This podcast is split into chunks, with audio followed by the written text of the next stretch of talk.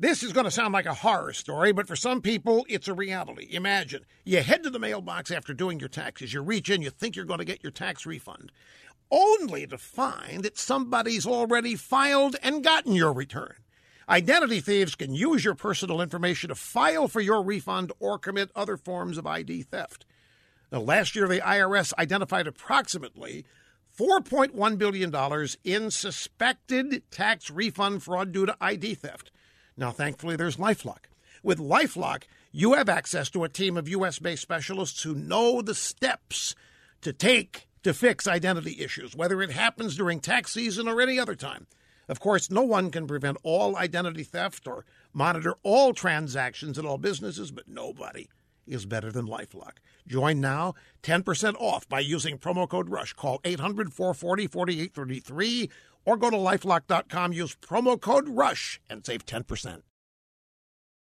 So, guess what happened within minutes of Trump's new and improved executive order temporarily barring travel from six East nations? The liberals started whining and moaning as they always do.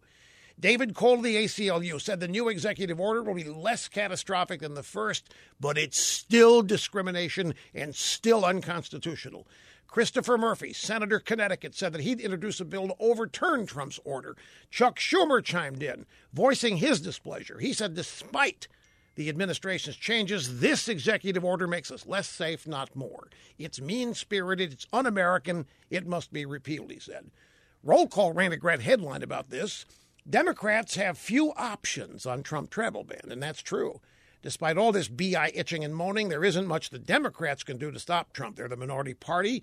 They can't force Congress to take up legislation to overturn Trump's orders, and there are too many legal hurdles for them to take him to court. In other words, they're all mouth. Now, the outside agitators, like the ACLU, well, you guys go right ahead.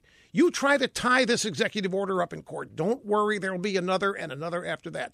Trump is not the typical Republican you're used to. He fights back, he doesn't cave, he doesn't roll over, and when he hits you, you know it in the mouth and nose.